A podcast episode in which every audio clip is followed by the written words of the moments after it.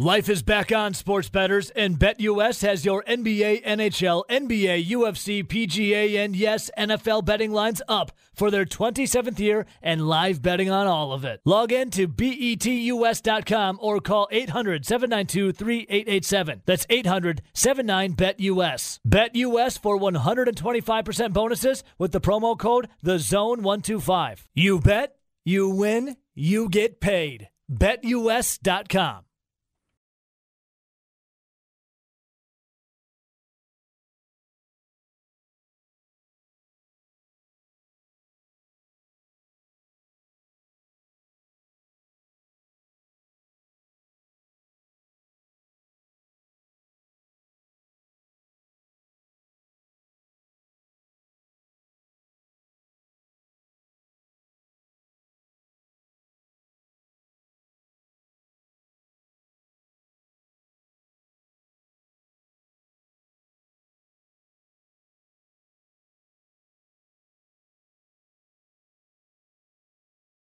Just put the Twitter poll up, Rowdy, at Zone Madison. Here it is. From an Ironman streak to an all-time passer rating to both being tied for most touchdown passes in Green Bay history and everything on and off the field in between. Because it's all on the table now. Which Packers quarterback do you like more? Aaron Rodgers or Brett Favre? Now, this is a classic Wisconsin sports radio topic. I understand that. But they're both tied. 442 touchdown passes, the most in Packers history. Rodgers more than likely going to pass Brett Favre Saturday, Christmas, against the Cleveland Browns. But then you have off-the-field stuff. Yeah, I've been immunized, Aaron Rodgers, this year. A lot of people really butthurt over it. I personally am not. Don't care. Brett Favre, you have the misappropriation of funds when it comes to a charity this year. He's in the news as he and a Mississippi senator are like fighting with each other on Twitter. Did you ever see that? No. Favre and some political dude going back and forth, how Favre owes a bunch of money, yada, yada, yada. So you have that. But then you have, on the field stuff. Aaron Rodgers, all-time passer rating. Brett Favre, Ironman streak. You got, Aaron Rodgers going for another MVP. Going to surpass Brett Favre, if Rodgers does win MVP this year. And then speaking of MVP, Rowdy and I have talked about it. All the media members probably don't want to vote for him, the sports writers, because of them being, misinterpreting his status, yada, yada, yada. So there's so many other things that go into play between these two quarterbacks. But I want to do a social experiment today. Aaron Rodgers or Brett Favre, and really think about it, of which Packers quarterback you like more. Rowdy, we already have three tallies on the phone before I even put the poll up for Brett Favre. Do you think obviously everything should stay on the field, but with the social experiment and how the climate is today, I want to bring in some off-the-field stuff as well. Does the off-the-field stuff affect how you like a quarterback, i.e. Favre or Rodgers, for you though, Rowdy? I think a little bit, yeah. Yeah, same. But then, I think off the field can go into their personalities though. Totally, and there's also a lot of good things they do off the field as well, so keep that in mind. When it comes to off-the-field stuff as well. But, yeah, it's like, who would you rather have a beer with, Brett Favre or Aaron Rodgers?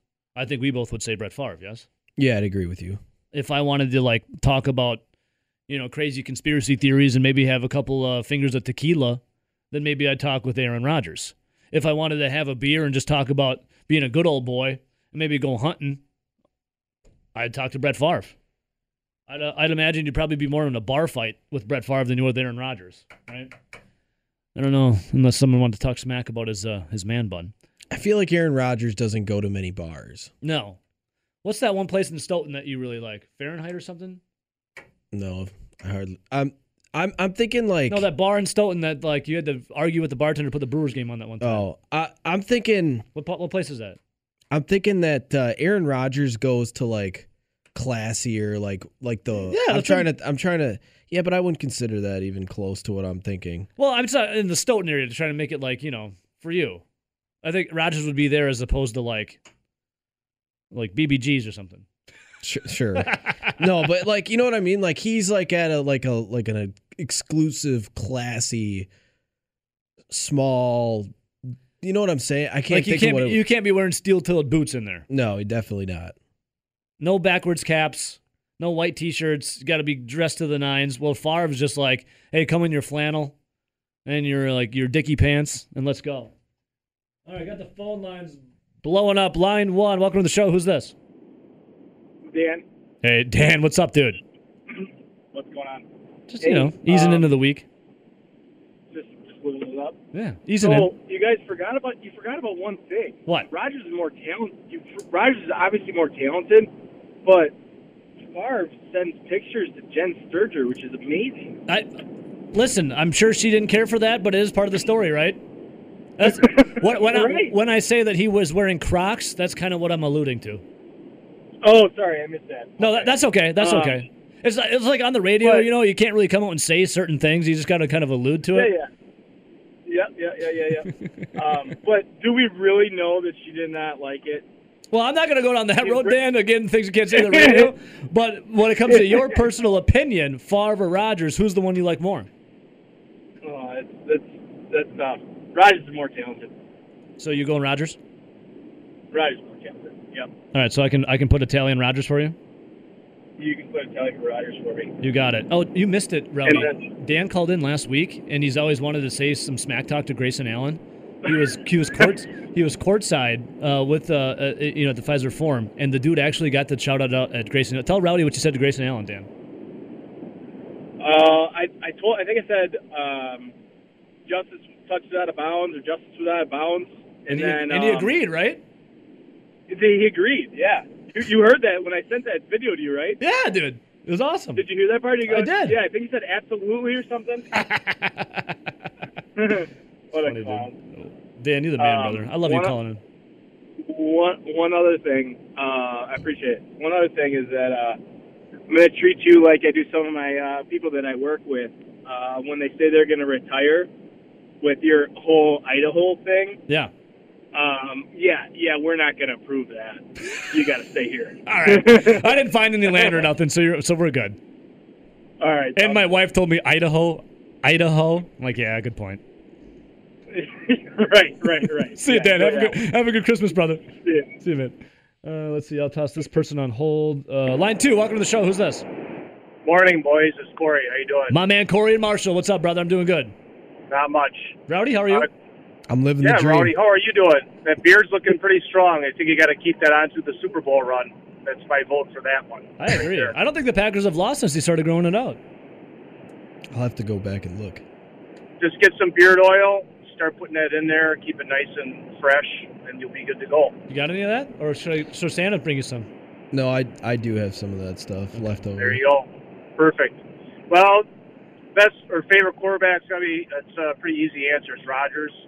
I have a little bit of different perspective on this because think of all the ups and downs he went through the past season with Rodgers. Really, won't he come back? And have that play out 5 or 6 years in a row in the early 2000s. Hell, that even really started in 99 when he broke his thumb in that god-awful year with Ray Rhodes as coach. And he started musing about retirement and stuff. So, the other thing is, too, that kind of sticks in my craw, and I forgive him quasi, but, on his way out, he kind of trashed the Packers a little bit. He forced his way out. He was a little bit of a diva. I'm talking about Favre, obviously. He was like a lover scorned. I get it. Like, you found out someone's cheating on you, and he's got to, say what you will about Rodgers. He's a weird kind of guy. He's not necessarily the same type of, social-cultural person that a Wisconsinite would be. Like, Favre's kind of a hillbilly, right? Yep. He's a hunter. He's a fisher. Yep. I get all that part, and that's awesome. That's, the person side, right? But, the professional side, Rodgers is a little bit different. Now he starts yelling at receivers and stuff, but the guy expects perfection. I respect that because he prepares that way when he's out there. So the other thing, too, is that Favre lost a lot of games to the Packers that Rodgers has won.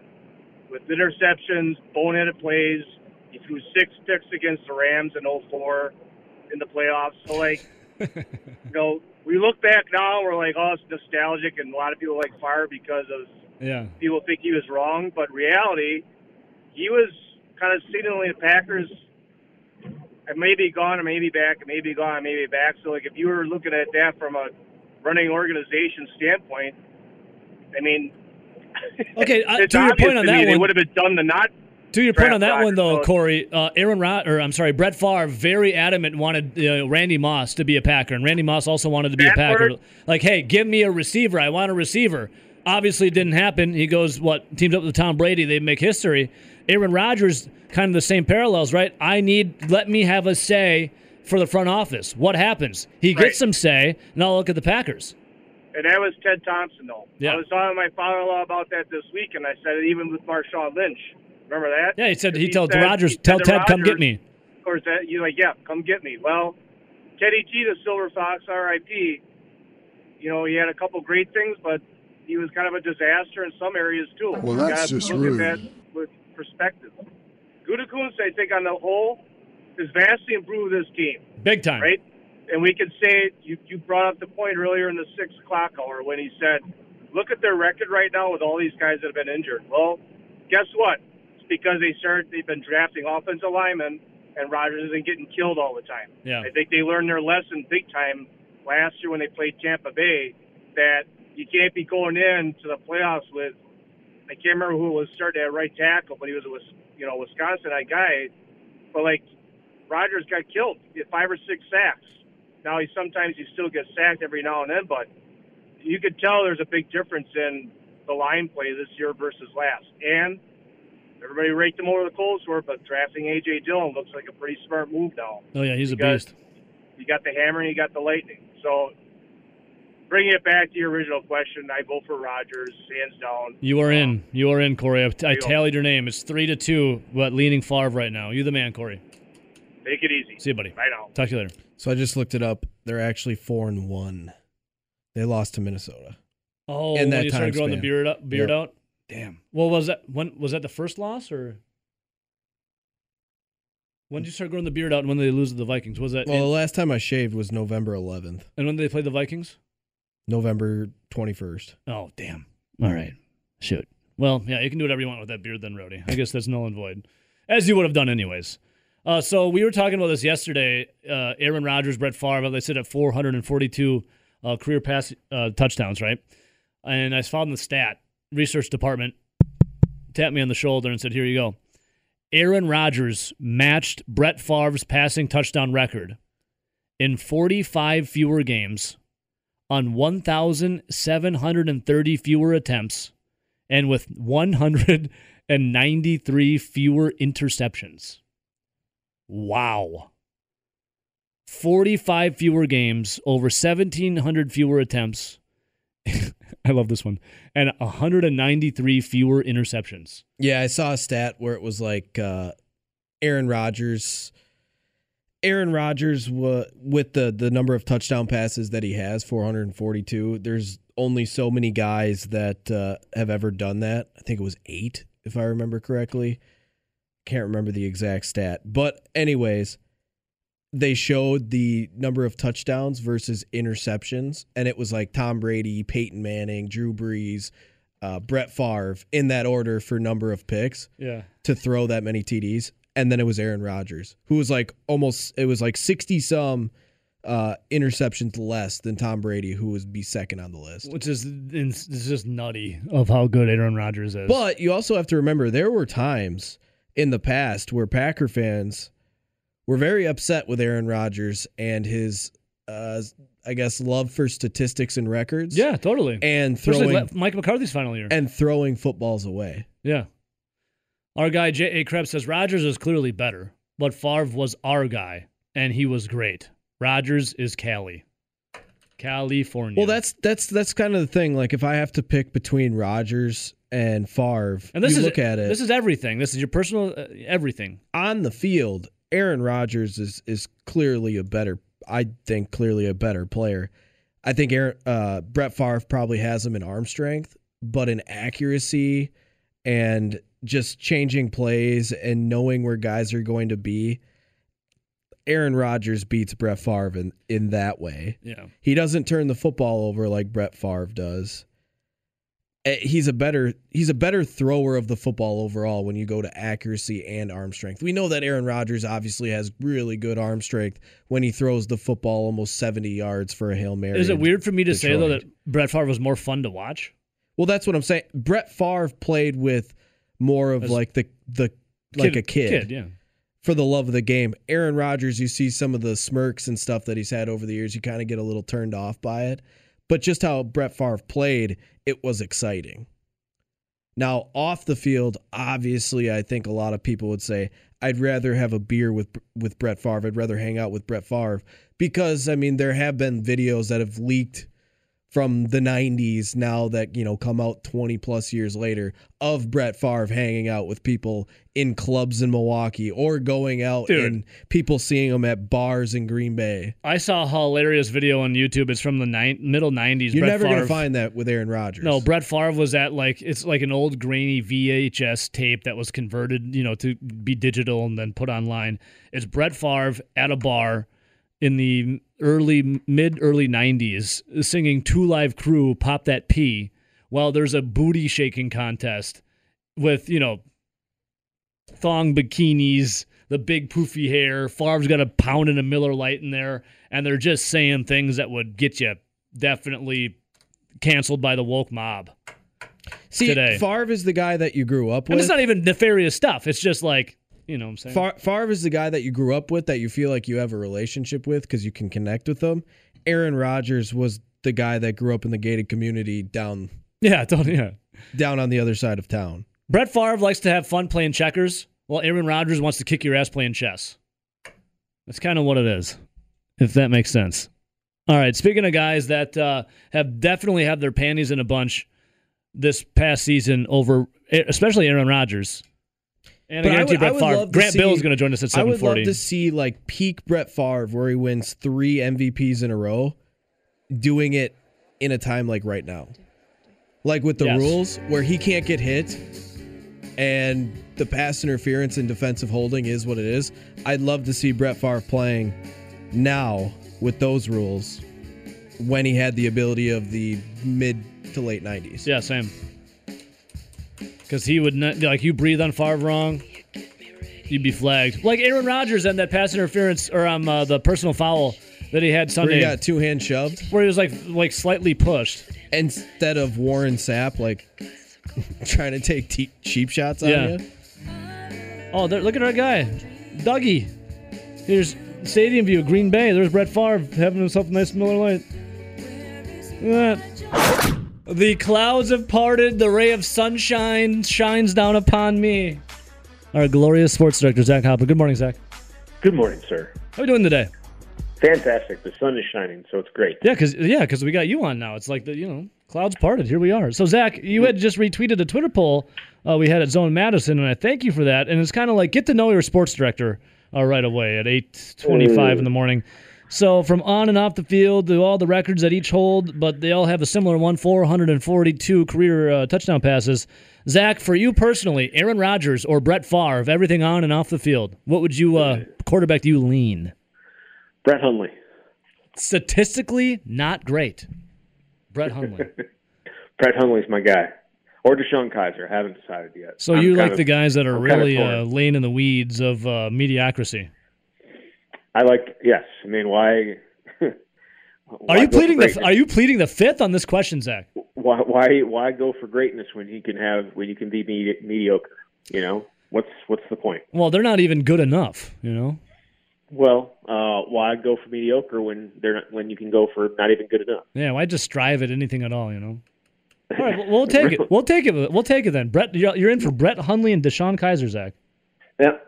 Brett, he did lead the Arizona Cardinals to a win once. He did, and he also beat the Bears. So and Deshaun Kaiser made Khalil Mack look like just even more dominant than he was when he A, handed the ball off to him, and then B, I think passed the ball to him next time he was up. I mean, without Brett Hundley, no Aaron Rodgers comeback in 2020. Yeah, so in 2018. Yeah. I mean, all right, so you're in, Zach. Because you can't. If you're not down 20-0, you can't come back from 20-0. All right, so Zach essentially pleading the fifth, but going with Brett Hundley, Deshaun Kaiser. You are in, Zach. I will put an outlier just for you. That's because how much I love you, okay? Appreciate it. All right, Zach, something that I don't love, that's what's happening, I guess, with the Wisconsin basketball team this week. Back in the AP Top 25, 24th in the nation, but they did not have a team so far on Thursday. They're supposed to play Morgan State. Now, Morgan State can't travel because of COVID issues, yes? That is the word from Wisconsin, yeah, unfortunately for them. Back in the top 25, very impressed with that Nicholls State win, apparently. I guess the comeback without Johnny Davis? I don't know. I'll ask you this question. I was kind of thinking about it. Has there been a player more important to Wisconsin in the last 20 years than Johnny Davis? Well, they lost against the Providence Friars without him, and they almost lost to freaking Nicholls State. Yes, like a single individual player. Where would they be without him type of thing? They don't do it without him against Indiana. I think they're under 500 at this point without him. Rowdy? Yeah. Hey, don't scoff at Nicholls State. They were projected to win the Southern Conference. I don't disagree. They're a talented team, but Johnny Davis. I think. What about Jonathan Taylor for Wisconsin football in the 3-year span? Yeah, I mean, obviously very, very good player, and where would they be without him? 2018 probably would have been even worse than it was. 2019 may not have been as good as it was, but they always have other running backs. Yeah, that's true. Taylor, he was different. I don't know. What about Braelon Allen? No, it doesn't work. No, I think. if Chez doesn't get hurt, maybe. I don't know. I'm just talking. I'm just thinking. Frank Kaminsky obviously being Player of the Year. And going on and doing what he did. And they lost without him at Rutgers. So I guess you could... Well, they had other stars on that team, though, you know. Right. You look at Wisconsin basketball right now, Brad Davison, I guess, is a constant to a degree, yeah. But he goes quiet offensively sometimes. Right. I think Johnny Davis is as important to this team as any Badger has been in the last 20 years. So with this, and before we talk a little Johnny Davis... Do you think the Badgers can find or will find an opponent this week to play? I do, simply because there are other teams that are dealing with this too. Okay. There's been a bunch of cancellations the last week or so. I imagine there will be more, and I think they'll be able to find a team. I don't know how good that team's going to be, but they've done a really good job of figuring things out and finding teams on short notice. And I think they will find a team. I hope so, because I really want to see him play. You'll get that sour taste of the Nicholls State game out of my mouth. And Johnny Davis, yeah. He just had a non-COVID illness, right? That's the bug that was going around the team. He should be back if they do play. Yeah, he should be back, and hopefully no one else got hit by that. But obviously it's been finals this last week, so yeah. That's why they haven't been playing. And hopefully everyone's healthy. But yeah, it was a non-COVID illness that was going around. So, looking at this team, Zach, and then Johnny Davis, obviously. Johnny Davis, I've been reading over the weekend that he's top 10 in some NBA draft boards. Is this the last year we're going to get a Johnny Davis, or you could see him coming back next year? Considering some of these draft boards, it's not just randos. It's some of the Athletic had him in the top 10. Sports Illustrated had him in the top 5. There are a lot of people that really, really like Jonathan Davis, and I'd be very difficult for me to see him coming back if the actual NBA people see him the same way. And we'll see. The NBA draft, the NBA itself, is just all about potential. What's your ceiling? And Johnny has a really high ceiling because he's pretty athletic. He's shown the ability to hit some tough shots. Probably needs to improve in his dribble a little bit, but he plays at both ends. He's a very, very dogged defender too. So I can see why they like him as much as they do.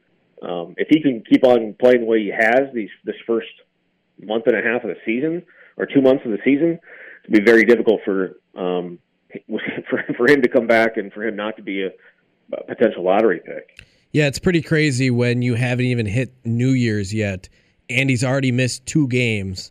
The fact that he went from a second-round pick or late first-round pick in projections to, like you said, top 15, top 10, top 5, depending on what publication you're looking at. That's a pretty steep climb in a very short amount of time. It is. I honestly wasn't even looking for it preseason. You know what I mean? I didn't go looking to see where they had him. I didn't think he was. I don't think he was. I didn't see him being considered. You probably saw some things that I didn't see, but I I didn't see him being considered even a draft pick before the season. I do keep my head on a swivel, Zach. I do keep my head on a swivel. Now maybe he got on the maybe a little bit on the radar with what he did with Team USA, and people kind of saw his game a little bit. But towards the end of that tournament, he was barely playing. So he has taken just a huge jump. I thought he would take a jump from his freshman to sophomore year, but it's just been an absolute leap from important role player, but to superstar. It's just a guy taking this kind of leap just hasn't happened. Well, probably shouldn't say that because Frank was pretty good his junior year too, but it was towards the end of his junior year that he really took over. So, I mean, what Johnny's done is just Zach, insane. I think it was the Indiana game. I want to say the announcers were talking about everyone on that Team USA team that went out and won. They all elevated their games big, even the guys that weren't getting a lot of minutes, like a Johnny Davis. So, I mean, huge growing experience for the guys on Team USA, especially Johnny Davis. And everyone's talking about, when it comes to the NBA, it's like we expected him to take a little bit of a jump, but nothing like this. So, back to where you started this conversation, I don't think you can name a Badger that's been more important to their team in, I don't even know, couldn't even tell you how many decades. He's a juggernaut for the Badgers, and they lost against the Providence Friars. They almost lost to freaking, Nicholls State. And then you look at that Indiana victory, they don't do it without Johnny Davis. Well, I think another thing that has to be said is the Wisconsin Badgers. And the Houston Cougars game. And they haven't had a guy that's been projected for a big-time lottery pick like Johnny Davis. I know Kaminsky and Decker were up there close, but no one really that was coming out being, boom, this guy's a top five guy. Devin Harris was. He was, I believe, the fifth pick. And that was almost 2 decades ago now. Right. I'm saying the last 20 years. Yeah. So he would have been a freshman 20 years ago. Devin was. He was a freshman on Bo's first team and ended up starting on that team. Now, he's listed as a point guard, but I don't think he wasn't actually the point guard. But what he was able to do throughout his career, and Devin left early. It was after his junior year. But Johnny right now, compared to where Devin was when he was a sophomore, Johnny's ahead of him. Yeah, based on a 19-year memory here, which isn't great. I'll be honest. It's better than mine. I can remember 19 days ago. He is ahead of where Devin was. Now I think Devin was a better ball handler, and perhaps a little bit more explosive, a little more quicker. But I mean, his game is, I think, further developed than Devin's was at the time, I should say. Zach, your game always fully developed, especially when it comes to covering Wisconsin sports. Our sports director, Zach Hopper. And so, Zach, changing gears a little bit. And if there is a team that gets scheduled, I'd love to have you on and talk about it. And I'm sure you'll be all over it per usual. But Wisconsin football, was there a media day with the coaches yesterday? And is today the final media day for the players before they head off to Vegas? So no, yesterday was just Paul Chryst. Okay. And him delivering pearls of wisdom. Oh, I appreciate his press conferences and the opportunity for you to cover him. Yeah, me too. But yeah, then today we get to talk with players again. They leave for Vegas on Friday. They are there for a week. They play next Thursday. They play Arizona State next Thursday. But yeah, they've been starting to ramp up. They've been bowl practices last week and this week, and then they'll hit the road on Friday. So, Zach, Arizona State, a couple guys have already said that they're not going to be playing in the bowl game, yes? Yeah, their leading rusher has already said he's not playing the bowl game. I believe their second leading rusher is in the transfer portal. They've had some other players say they're not going to play because of getting ready for the NFL. So I'm not exactly sure who will all be on the field for Arizona State. Probably could be a little bit younger. Wisconsin, on the other hand, save for a couple injuries here or there, I think they're going to have all no one's opting out of this game for Wisconsin. So I think that they'll have an advantage, and I think that they're a 7-point favorite now, and they should win this game. But again, the last time we saw them was not overly impressive. Yeah, that's well, at least this time off, which they didn't make the Big Ten championship game after the loss to Minnesota, so they're going to have roughly a full month of time to prepare and get healthy. Don't you think it's going to be a big benefit to the offense that Braelon Allen got a month off? Yeah, and he said as much. He for some reason, people took some offense or took some issue with him saying, Zach, we're never offended here. No, some people, some less snowflakes. Not you guys. Well, not your words. Your words, not mine. You guys are the toughest people known to man. Correct. And never take offense to anything. Correct. And so these guys, yeah. So some people were like, well, he's happy. He's getting time off. Doesn't want to play in the Big Ten Championship. I mean, the kid had just been through his first year. He's played 18 games this year of football through high school and college, and he's been the ball carrier in at least 10 of them, like the main ball carrier in at least 10 or 12 of them. So, yeah, he needed some time off. People were – he said up in – like he had numerous leg injuries. He had a full body – I called it a full body injury. He did, but he expanded last week when we got a chance to talk with him that he had ankles, he had thighs, he had hamstrings. Like it was – every part of his legs were hurting because people learned that you can't tackle him up high. And you shouldn't be tackling any running back up high, but especially him. And so they went after him. And so, yeah, he needed some of that time off to get ready. And I think I don't know if he'll be at 100%, but I think he's going to be a lot closer to what he was at the beginning of this run than he was against Minnesota. Question. Obviously 17 years old. Does he need a chaperone while in Vegas at 17? That's a good question. I don't know. Yeah, I don't think he's going to be allowed in some of these places that they're going to. I wonder. You know, yeah. Maybe his parent does have to come along. I heard now that Matt Bernstein works for the UW. He was actually the one that volunteered to be the chaperone. That would be. Bernie does have some experience at bowl games, and at least three of them didn't result in a huge fight with opposing fans. So he's got that going for him. You know, there was a rapper in the early 2000s, Jaquan. He starts the song Tipsy saying, "Yo, I got a fake ID though." So maybe we can work on that for him. Zach, before.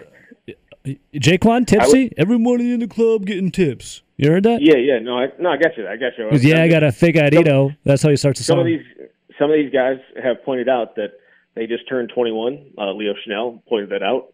Was quite happy about that. While some of the freshmen that I talked to, Hunter Waller being one of them, it's like, yeah, we can't be in the casino, which kind of sucks because we're only 18 and 19. So maybe you could help them out with some of those fake IDs.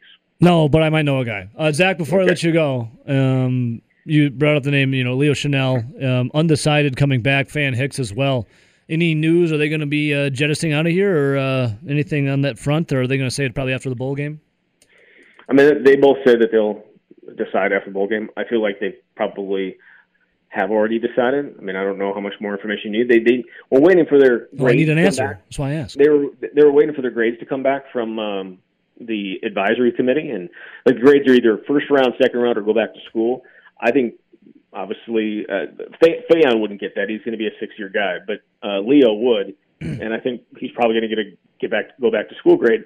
But I don't know if that's going to be enough to get him back. I'm leaning towards both of them leaving, so that Wisconsin, in my mind, that's kind of what I'm thinking. Sure. So that Wisconsin would have to replace essentially their entire linebacking core and their entire secondary. They'd be out. 7 guys, or I should say 8 starters on defense would be gone if those two decided to leave. Man. Zach, you inspired me to play the Fabulous Thunderbirds, the song Tough Enough, because Rowdy and I indeed are tough enough. And so are you, Zach. You're honorary tough guy today. All right, sweet. Can't wait. Can't wait to. I mean, what do you mean can't wait? You have it right now. The wait is over. No. But I can put it on a resume. I can put it on. Yeah. On my Twitter profile, like I feel like, I mean, obviously it's gonna 2021 fire. Tough guy, yeah, there honorary you go. Tough guy. Zach, are you going out to Vegas, by the way? Yes. All right, I'm gonna put you. I'll give you a nice little chunk of change. Put it on red for me, okay? Will do. All right, see you, buddy. Later. There he is, honorary tough guy, Zach Halperin. Follow him on Twitter @ZachHalperin. Now, is he a real tough guy, Rowdy? I don't think so. Life is back on, sports bettors, and BetUS has your NBA, NHL, NBA, UFC, PGA, and yes, NFL betting lines up for their 27th year and live betting on all of it. Log in to BETUS.com or call 800-792-3887. That's 800-79-BETUS. BetUS for 125% bonuses with the promo code TheZone125. You bet, you win, you get paid. BetUS.com.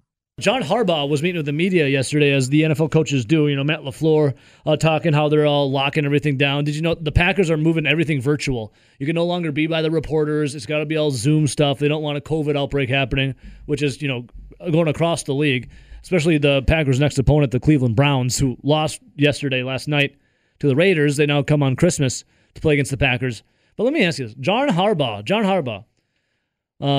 Was talking about the failed two-point conversion. He said it was, and I quote, a told-you-so moment for analytics and skeptics, and it was a gut feeling that he wanted to do.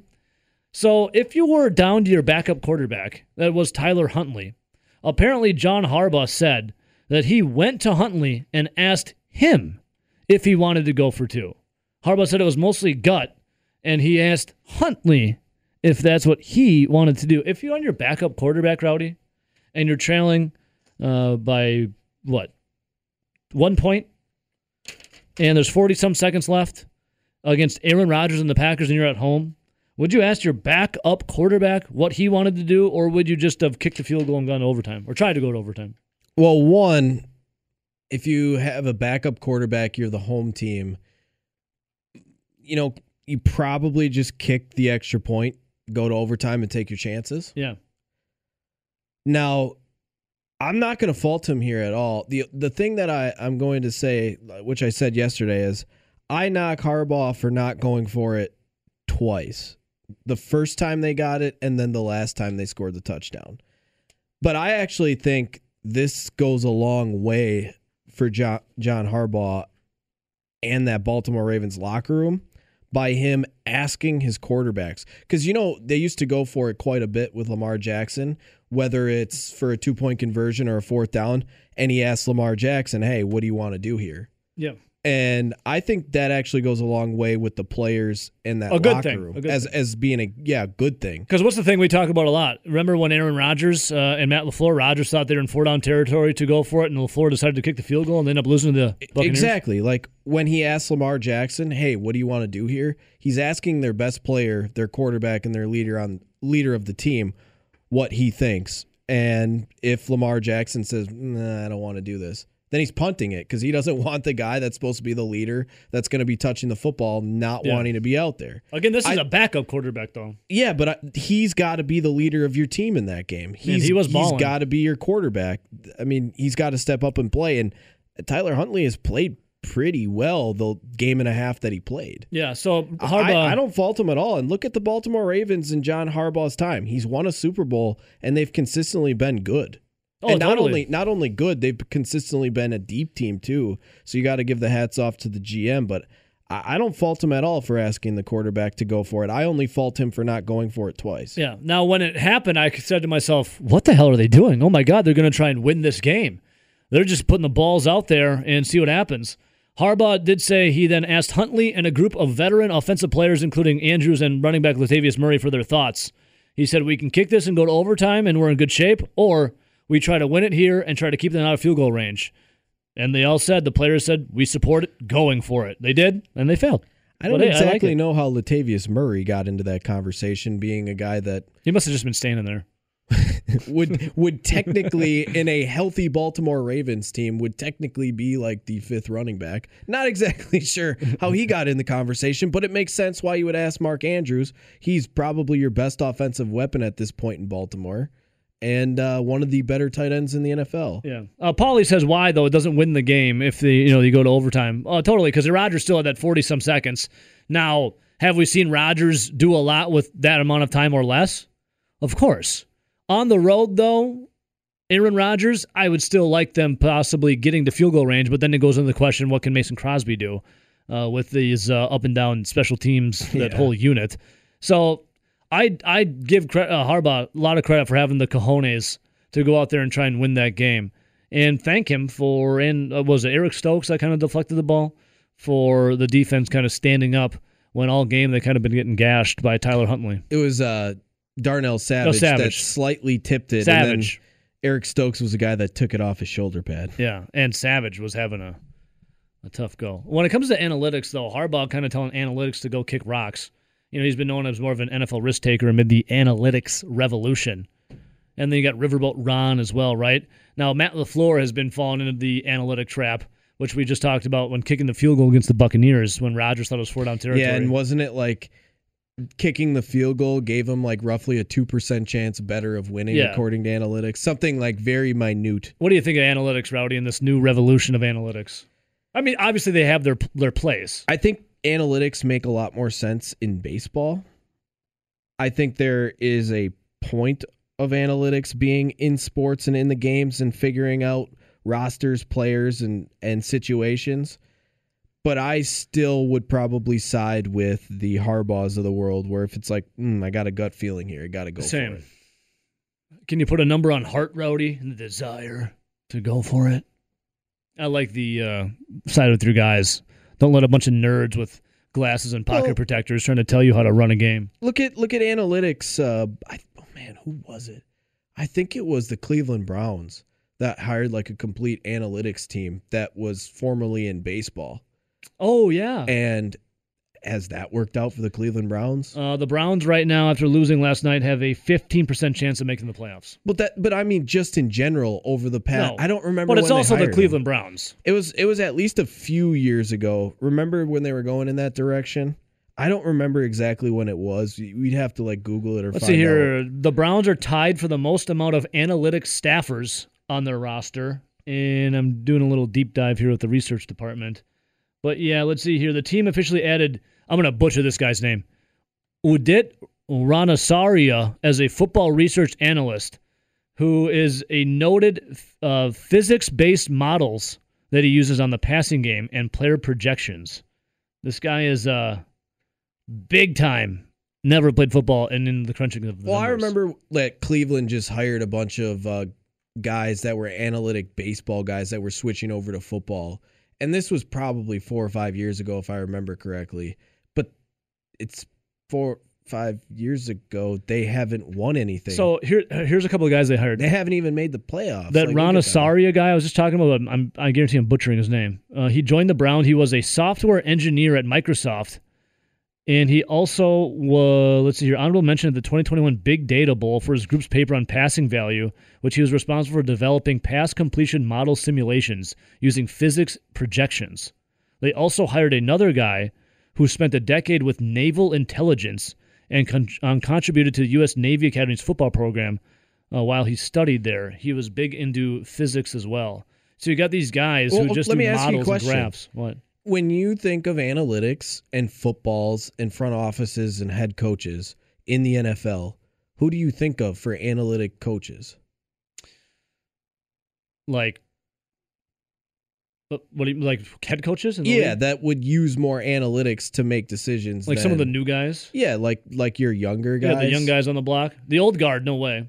Well, like Mike McCarthy definitely does not use analytics. Yeah, exactly. I mean... Matt LaFleur, I think, uses a good mix of both. So sometimes like, probably to his fault more. Some of the guys that I'm thinking of that would be in that younger crop would be like the LaFleurs, the Sean McVays, probably Shanahan would fall in that category. Some of the younger head coaches that have just gotten to that head coaching spot in the last handful of years. Totally. And they've kind of brought new offenses. They're part of the revolution of it. But here's the thing. Like Mike Zimmer, do you think that was crushing analytics? Last year's Super Bowl winner were Tom Brady and Bruce Arians. Yeah.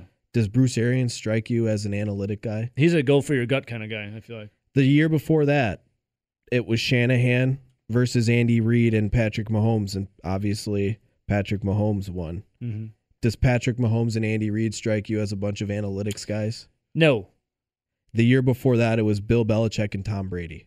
Tom Brady. They beat Sean McVay and the Rams. The analytic guys. Does Bill Belichick strike you as an analytics guy? No. They strike me as a guy that like will use certain tools to their advantage, but when it comes down to it, they'll go gut. And here's the thing. We'll ask Ben. Was Peterson really a analytics guy? I don't think he's listening. He's not. But I would say no. And then it's back to Belichick. Yeah, so those are all Super Bowl winners, yeah? Yeah, that's your last five. So Bruce Arians, I've just typed in Bruce Arians analytics. This was last year. He went on an anti-analytics rant. Hopefully the nerds don't cancel him. Well, then I keep going. If you just keep going, 2016, it was Denver. That was Peyton Manning. That was the really good defense They beat Cam Newton and Riverboat Ron. I don't think either of those teams would have been analytic teams at that point. The year before that, it was the Seahawks and the Patriots. I mean, Bill Belichick and Pete Carroll. Pete Carroll's not an analytics guy either. No, he's a guy that chews a lot of gum and uses gut. Seahawks versus Broncos. Once again, the year before that was John Harbaugh's championship where he beat his brother. I mean, you keep going back. I'm not seeing any analytics people in the next. Let me read you a Bruce Arians quote here quick, who, and I quote, has no time for fancy nerd numbers. Quote, I've actually heard of guys calling plays using analytics, and I don't know how that works. I mean, run to the right, run a sweep, throw the ball. What the hell? I don't need a computer to tell me that. If you do, you're not a coach. If you have to have a computer tell you to go for it on 4th and 2, and you're getting your ass kicked, you ain't going to make it. The computer said, go for it because you're more likely to win the game. Bruce Arians says, no, you're going to get your ass kicked. Because I don't have a math brain. For me, analytics comes into play sometimes, but dude is 6'5", 240, and he's smart and he can throw. He's probably going to be a good quarterback because I've seen it. They're named Peyton. They're named Tom. So if you use those as analytics, your bleep starts with an S, ends with a hit. Yeah. I mean, just go look at the last decade. Oh, Ben's paying attention now. Look at the last decade. These are the head coaches that have been in the Super Bowls. It's Mike McCarthy, Tomlin. Obviously, you had Belichick. Belichick is in there multiple times. You had Harbaugh. You have both Harbaughs. You have Pete Carroll. You have, I mean, and Bruce Arians, who just says anti. Ron, yeah. Quinn. All these guys. The only two that have really been in there that are more analytics guys is McVay and Shanahan, and they both lost in the Super Bowl. But Ben, Doug Peterson.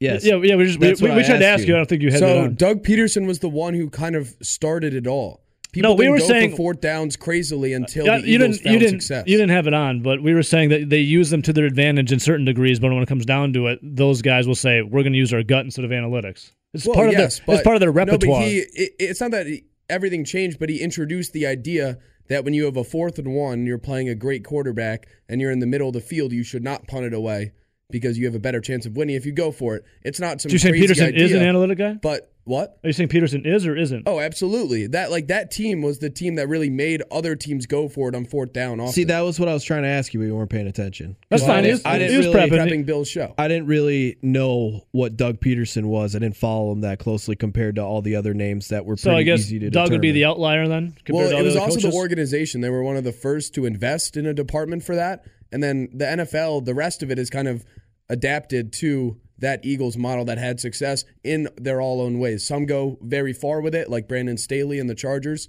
Some don't do it at all. It also depends on who. Like, we saw Bill Belichick against the Colts kick a field goal to make it a 10-point game and didn't go for it on 4th down. That's also because he doesn't trust his quarterback, right? There are also different factors that play in. Well, you got Matt LaFleur going with the field goal because it gave him a 2% advantage over Aaron Rodgers going for a 4th down, and they lost to the Tampa Bay Buccaneers. I don't really have a retort to that aside from it was a terrible decision. Yeah, because he used the analytics. Well, sure. What do you mean, sure? That's what he said. No, I don't know whether you want me to defend analytics or not. No, you can do whatever you want to do. I'm just saying the context of it. I'm not going to. You don't have to defend or anything. You can do whatever you want to do. Yeah, no, it was a terrible decision by LaFleur. Yeah, I'm just saying, I think what we're saying is you use it in your repertoire, your bag of tricks, but if you solely rely on it, you look like an idiot. Well, I will say this. There is the whole anti-analytics jargon going out there because a couple teams failed in certain situations or on 4th down. That has gone a little too extreme as well. As is the case most times, somewhere in the middle is the right place to be. But people are going nuts seeing the Chargers fail on 4th down or seeing the Ravens go for 2 and miss. They're saying, yeah, why don't they just kick extra points and punt the ball? Well, that's what I said when he asked me the question. I go, I think analytics have a place in sports. I just don't think it's all analytics all the time. You got to have a little bit of both because, I mean, you look at some of these games. Exactly. John Harbaugh, a lot of times, I think, makes good decisions, but him not going for two twice is dumb. But at the same time... Well, his mistake was to not go for two the first time. Yeah, that's what I'm saying, going for two twice. Which, that's what analytics actually says, to go for two the first time. Yeah, that's what he said. He didn't use them. That's what I'm saying. Oh, Harbaugh should have went twice for two, and it would have been smart analytics-wise. But then when you come down for Matt LaFleur kicking a field goal because he had a 2% chance at the end, but Aaron Rodgers is your quarterback and a touchdown is a much better thing in that situation. This all...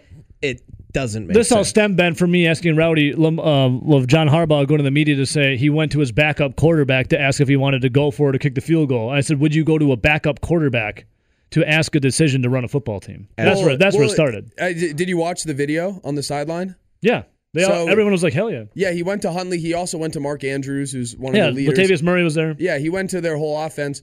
I like it because Huntley was playing well, and same. That's I mean, we're all in agreement. You don't want Aaron Rodgers touching the ball. I'm thrilled that Harbaugh did that. I think if just kicking it blindly is how you kind of eliminate chances like this from the game. Yeah, we were all in agreement. It just took a way to get there. Yeah.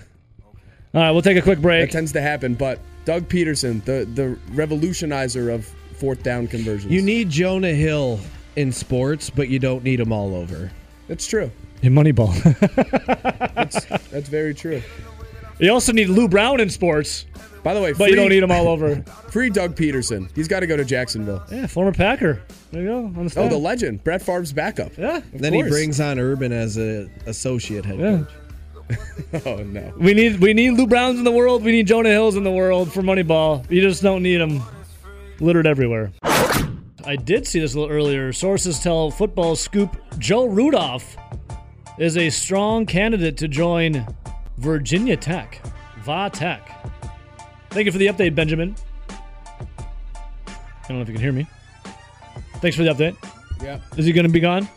I don't know. I think part of it could be his agent wants him to get a raise, because that's what we see across college football. Yeah, that's true. One coach throws out strong candidate there, strong candidate there. Now give me more money. Yeah. You know what's kind of funny? So who knows? When we think of college coaches, I don't think of college coaches having agents. Yeah, neither do I. Joe Rudolph might not have. I think he does. I think if you're that level, you had an agent. All of the big ones do. Well, I'll say this, too. I don't even think of NFL coaches having agents, but I guess they do. They do. Yeah. If you don't, you're a dummy.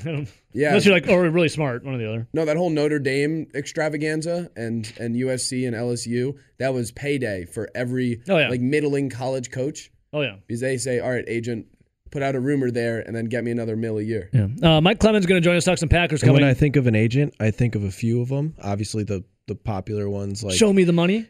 Jerry Maguire? No, like the Rosenhouses and DePaul. And the Cooks and Bus. But then there is a part of my mind that goes and sees The Rock from Ballers. Oh. I thought you were saying he's actually an agent. Yeah. No. All right, so we'll talk to... I've seen Ballers. Good show. We'll talk to Mike Clemens about the Packers coming in. But first, Rowdy, you had sent something off air, and Wisconsin basketball is in a conundrum right now. They have Morgan State was going to come to Madison Thursday. Now there's a COVID issues with Morgan State, so they're not going to make the trip. Wisconsin has an open spot. Hopefully they can find someone to fill. But you said, I think people are going to lose their minds over this Badger take I have? Yeah, okay, so the Wisconsin Badger team, they're 9-2, right? And 24th in the nation? They're ranked 24th in the nation. They've played pretty well this year. And overall, you look at the team, the only senior is Brad Davison, who is the fifth-year player. Now, granted, he's only there because of the COVID rule where he gets the extra year. But he's really the only guy that's been around. You have Tyler Wall, who's a third-year player. You have Johnny Davis, who's probably your third most experienced player on the team. Yep. He's just a true sophomore. Yeah. You have a lot of young guys that are 20 years old or younger and that don't have more than a year experience playing at the college level. It's actually pretty wild. Now, they did get a couple big transfers. Obviously, Vogt and Neath coming over that did have a little bit of experience. Mm-hmm. But we knew exactly what those guys were. Yeah, Vogt's been looking good for Big Ten play potentially. And Vogt has played quite well, and I think exactly what they were hoping they could get out of him. A guy that's getting a little better as he gets more time. A rebounder, rim protector, and maybe a bucket here and there. Big body in the Big Ten. But yeah, I'm looking at this Badger team. They're 9-2.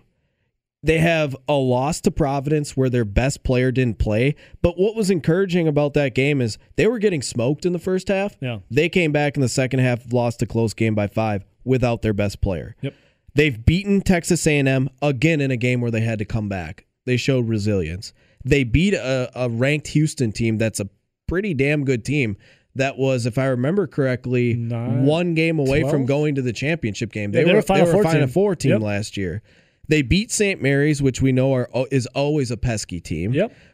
They beat Georgia Tech, who's not an awful team. It was their first true road game in like a year and a half. Yeah, and they have some good players. Mm-hmm. You beat Marquette, which is an in-state rival, and slap a team that around. They have some good wins this year, and they have some good close losses. Really good wins this year. And then you tell me that they split in the Big Ten games before New Year's, and they played Indiana, which was supposed to be a solid team this year, and you lose to Ohio State on the road where you just played complete terrible basketball. But that's a ranked Ohio State team that also beat Duke, who's a top 5 team totally. In the country. And then to end the 2020 calendar, you're probably going to finish it with 3 wins. Nicholls State, whoever you can find Morgan. As a replacement for Morgan State, who's probably going to be, yes, another small state school, and then Illinois State. You tell me that they'd be 11-2 going into January, going to Purdue with wins over Houston, Texas A&M, St. Mary's, Georgia Tech, Marquette, and Indiana. Yeah, all day. I'm taking that all day, and I'm telling you right now, so far through this first, month plus of the season, this is the best job that Greg Gard has done since he got to Madison. He's been crushing it, dude. His recruits, all his, crushing it now. Johnny Davis, the growth of him, and some resiliency and some guys coming in from transfers. Like, I look at Greg Gard's tenure right now in 3 different sections. The first one was coaching with Bo Ryan's players.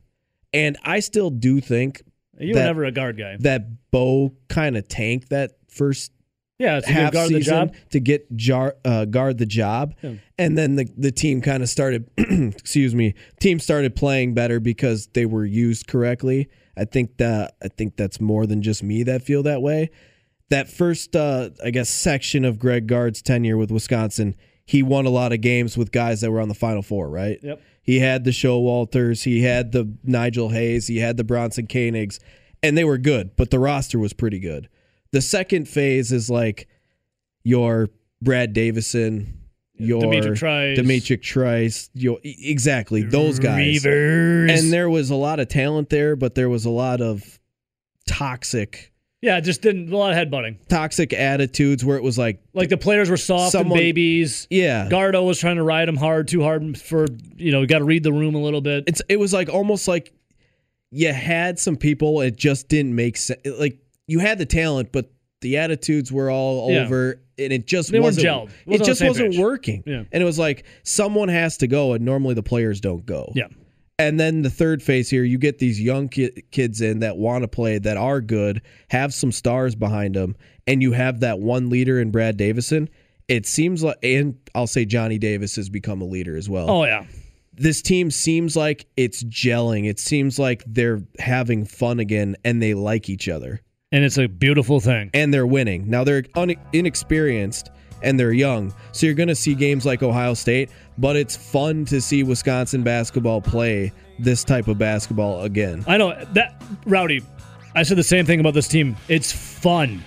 Last couple of years felt like a labor of love. Like, it's like, oh, I have to watch the Badgers tonight. All right, let's see what happens. Probably going to, throw a bunch of hero threes up and brick it, and they'll lose by, 4 points or something or don't cover. This year, you're like, damn, this team is fun. Oh, yeah, and you win your 2 more little small school games before. Yep. You go 11-2, and even if this team goes 500 in Big Ten play, that's still a 20-win team. Yeah, let's go. Huntley. Pass is broken up.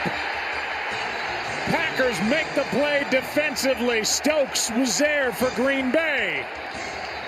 And the Packers still lead by 1. Darnell Savage got a hand on it, it looked like.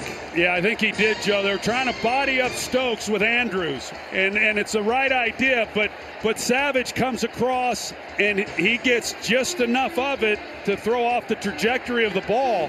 It was interesting at the snap. Savage is back, but they know the Ravens are looking for Andrews. I think that's what this game's all about, is just finding ways to win. And, anytime you can consistently do that, I think it builds up that resiliency.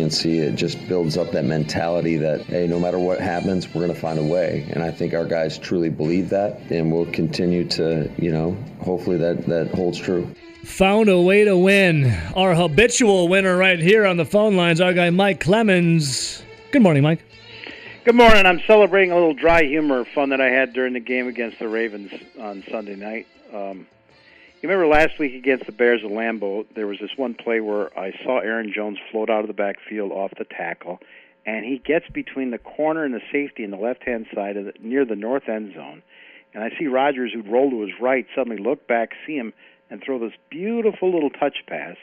And I thought, I have not seen that play in practice or in a game. And then after the game, you know, you got Devontae saying, yeah, there's that one play where, you know, Aaron's drawn this up in his hand. So I asked Rodgers about that play to Aaron Jones, and which we, you know, played on your show here. Yeah. And he said, you know, it reminded me of a time that Favre threw one to Amon Green, just floating out of the backfield. And I think it was 2005 against the Bills, you know. Yep. And so, you know, his answer kind of went national because people were looking it up like, come on. And I remember 2005 was when Sherman had the joint practices with the Texans. And sure enough, in this preseason game, and people put that clip out there on Twitter, there he is, right? So, so Sunday against the Ravens, then Aaron throws that ball to Aaron Jones for a touchdown. And I said, you know, that reminded Aaron of on this day in Baltimore. Actually, it did happen. Goes in the pregame notes when Bart Starr flipped one out to Paul Hornung here in that north end zone for a touchdown pass. You know, that reminded Rodgers. Only on that day, of course, the winds were blowing in from the south. Yeah, God, so, it's got a trap of a mind, you know. Yeah, it's football humor. You got to laugh at some of this stuff, but anyway, we had a little bit of fun with it. But no, in Baltimore, man, they're still questioning their head coach, and even though he's got a track record for this, like, what are you doing? You know, you had the momentum. Why don't you just kick the point after touchdown, send the game into overtime, take your chances? You know, Packers have got crummy special teams. You know, maybe you could have got the win, and instead Darnell Savage makes that tremendous play. Just gets his finger on that ball, but enough to change the rotation, and so, you know, it can't get to Mark Andrews' hands, who already had like 10 catches for the day. So Harbaugh, you know, getting all these questions on why he went for two, and, you know, he had just done this a couple weeks before against the Steelers when he had Lamar Jackson playing, and they lost that one too. But why did he go for two instead of kick to send it into overtime? Yeah, I'm just going to try to get the win right there. You know, in overtime, I think our chances of winning right there were a little bit higher than in overtime, maybe, if you calculate it out. But felt good about it, felt we had a good play. And, you know, again, they made a really good play. I got to give that safety a lot of credit for getting out there and tipping that ball. Did Tyler have multiple options on the play? I mean, it was designed for Mark with routes coming back. I thought he threw it. He made a good decision. He had a chance to get Mark. And I think that safety got out there and got a fingertip on it. Hey, John, there'll be much conversation about the decision to go for two, which you've explained. On the opening possession, you went for a touchdown as opposed to kicking. Are these numbers given to you, and how much of that do you then put your gut into what needs to be done? It's mostly gut.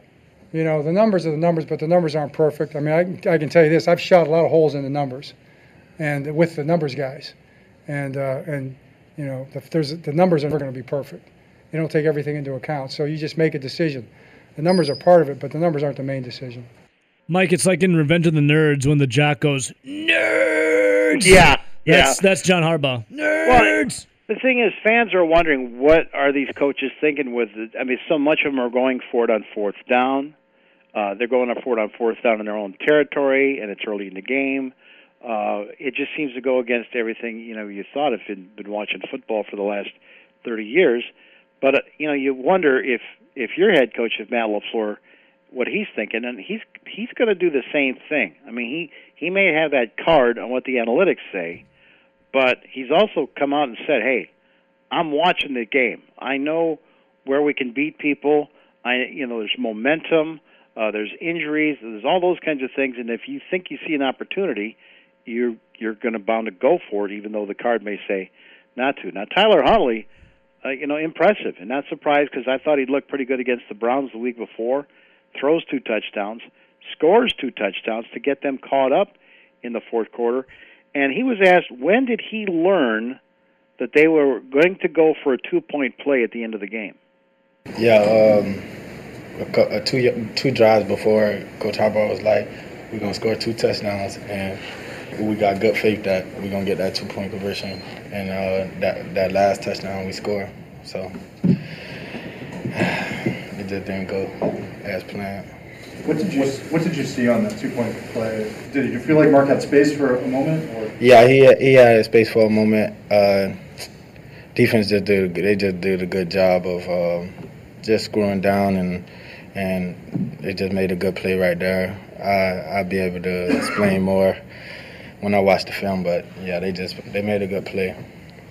Did you see Marquise on the back end of that play at all? Nah, I didn't. You know, they made us sweat, Mike. I love the dramatics of it all. I'm glad the Packers were able to hang on, but Tyler Huntley was balling. Yeah, and then LaFleur was asked the same thing. Now, of course, he thought Harbaugh was going to go for that because that's the kind of record that John Harbaugh's had with the Ravens, kind of a go-for-it guy. And I thought it was interesting because somebody asked LaFleur, if you were on the Ravens sideline, what do you think should have happened? If I were on that sideline, absolutely. I absolutely would have. And, that's what I anticipated. That's what we anticipated as a coaching staff, that they were going to go for two if they were to score. I mean, we talked about it prior to them scoring, and sure enough, they did it. I thought there for a second when they took the timeout that maybe they were trying to burn our last timeout, so we had no timeouts if they were to kick it. I thought they might run their PAT field goal unit on the field, but they didn't. And thankfully our defense found a key stop right there. I think Savage got a piece of that ball at the in that corner of the end zone, and he made a great play. Now, he says he'd go for it, Mike, but I do remember an NFC Championship game when he decided to kick a field goal and not let Aaron Rodgers go for it.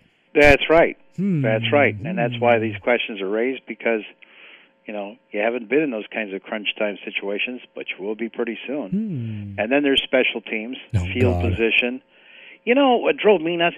Did you see when Justin Tucker kicked that squib kick and they sent it right to Jonathan Garvin, who's a linebacker? See, that's a prepared team in special teams. That's when you say, all right, we've already looked at who they put back there on kick return. Who's the guy with the worst hands? It's this third-string linebacker over there. Kick the ball to him. See what happens. The Packers aren't even there. They're just trying to basically return the ball. They don't have any trick plays. They don't have anything schemed up. They're just trying to execute at this point. And then, one question was, hey, you started out with Amari Rodgers, then Malik Taylor, then Patrick Taylor, the running back. He was back there in that ball that was bobbled by Garvin. And then Aaron Jones is returning at the end of the game, and LaFleur explained why. It was more or less situations of guys getting dinged up. And, I know Amari got dinged, and then he was able to go back in. We put Malik back there on kickoff return. He got dinged up, and so... It just, at the one where Aaron Jones returned, we threw our hands team out there with 4 minutes left or 4 and some change when it was a one-possession game. That's just part of that unit. So it was more or less because of guys getting nicked up. Oh, didn't they say it's going to be all hands on deck moving forward, Mike? Well, they said that. Now, they just signed another linebacker that's from the Texans to the practice squad, but a guy who's been in about 40 games on special teams, so they're always adding to that. I thought they got Juwan Winfrey in there because, as we talked about last week, one of the things they're missing on their special teams coverage is a guy with speed.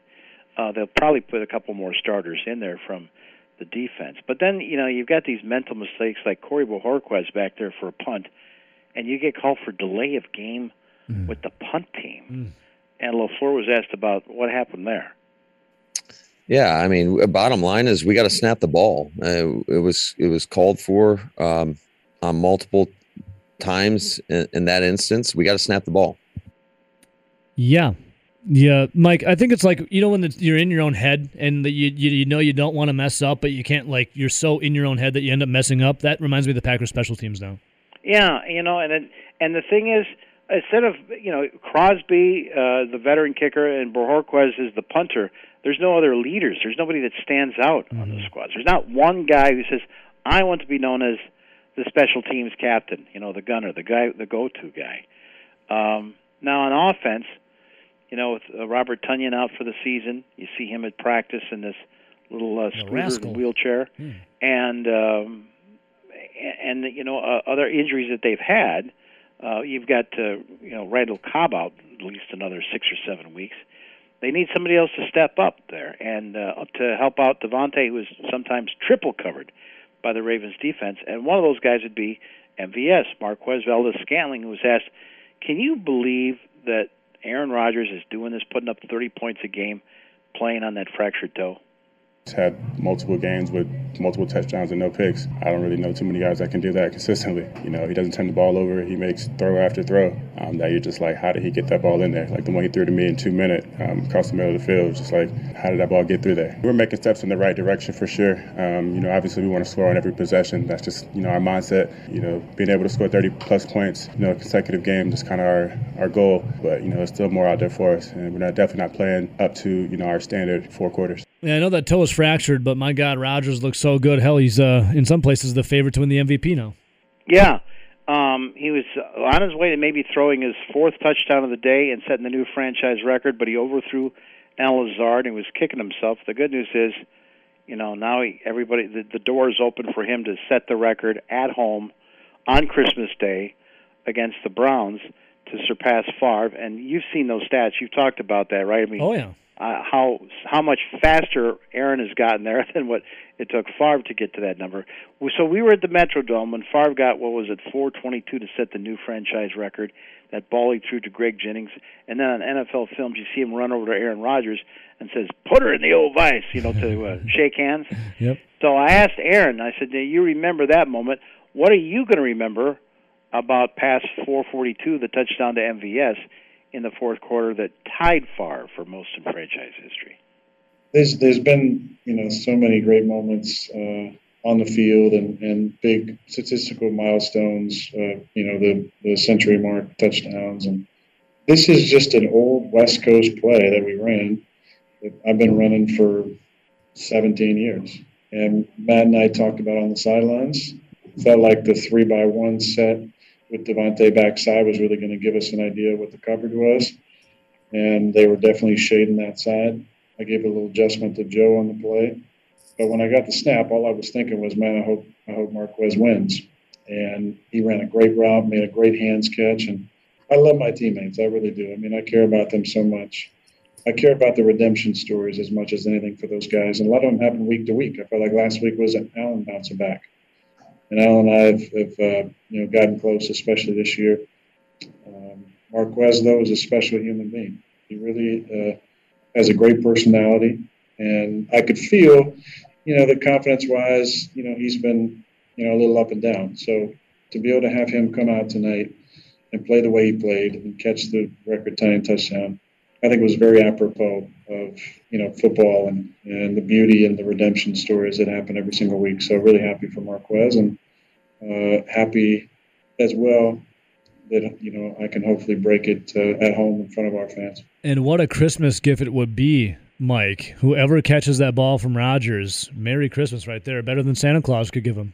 The best. Meanwhile, the Cleveland Browns, I mean, in August, a lot of people had them at the top of the tier of the AFC, maybe the AFC representative. And, of course, they're struggling. They're trying to keep their playoff hopes alive. Injuries, COVID, they traded Odell. And then their head coach, Kevin Stefanski, he tests positive. They have over 20 players test positive. On a day yesterday, by the way, 47 new COVID cases in the NFL in one day. So it was the special teams coordinator that had to be the acting head coach last night, Mike Prefer, who, you know, they've got this lead, and then they let it slip away, and the Raiders kick a walk-off field goal and beat the Browns in Cleveland 16-14, and Mike talked about this. It's a credit to he and a lot of other guys who stepped up, you know, guys coming off the street and playing on special teams, guys that are on practice squad were starting on defense. So, you know, to come out and play that hard under those circumstances. And, you know, I want to give credit to our coaching staff for getting those guys ready. I want to give credit to our personnel staff, Andrew and his staff. They did a phenomenal job of bringing in people off the street to get ready to play. Mike, it's the Cleveland Browns. They don't call it the factory of sadness for nothing. You know? No, No, just when they get a good running back, they get a good defensive end, they seem to have a level-headed coach, and that, you know, and something else happens. And then Nick Mullins, who had been a backup for the 49ers, they called him a couple of weeks ago. He happened to be on their practice squad, and now he's on hold saying, oh, man, Case Keenum's got it now too long with Baker. Can you play? And Nick was so excited after the game, he kind of had a hard time with his words. Really, like after the first play, after the first drive, it's like, all right, here we go. You know, you just trust your preparation, have your confidence that you're a really good football player, and it was fun. You know, anytime you get an opportunity in the NFL, very thankful for that, and just work as hard as you can, have fun with the guys, and work for victory. So, Mike, Browns coming to Lambeau. It's a big word. It is. But Mike, Lambeau, Christmas, are you going to be there? Opening sure. Presents? Absolutely. My man. Can we all just take a moment and remember the one time, I think it was after Nick Mullins' first game, where he flung it all around for the Niners? They all compared him to Brett Favre. Yeah, the next Brett Favre. Yeah. Mm. You know, he looked pretty good in that game that, McCarthy's last season. Running the offense. That was when he was filling in, and Rodgers was watching the Shanahan offense and said, man, that'd be fun to run someday. About a year later, he got his wish. Yeah. Mike, well, we want you – well, I suppose we'll talk before or will we? Yeah, I'll talk to you Thursday morning. Okay, yeah. So I'll save the Merry Christmases for then, okay, my friend? Sounds good. All right, Mike. We'll talk to you later, buddy. Good stuff, as always. Yeah, there he is, Mike Clemens. Check him out, Mike Clemens NFL on Twitter. He's always team. I just had to get that Mullins-Favre comparison. Well, in there. He came out gangbusters. Like, this is the next Brett Favre. Both went to Southern Miss. Didn't Mullins break a bunch of Favre's records at Southern Miss? This guy's the next gunslinger.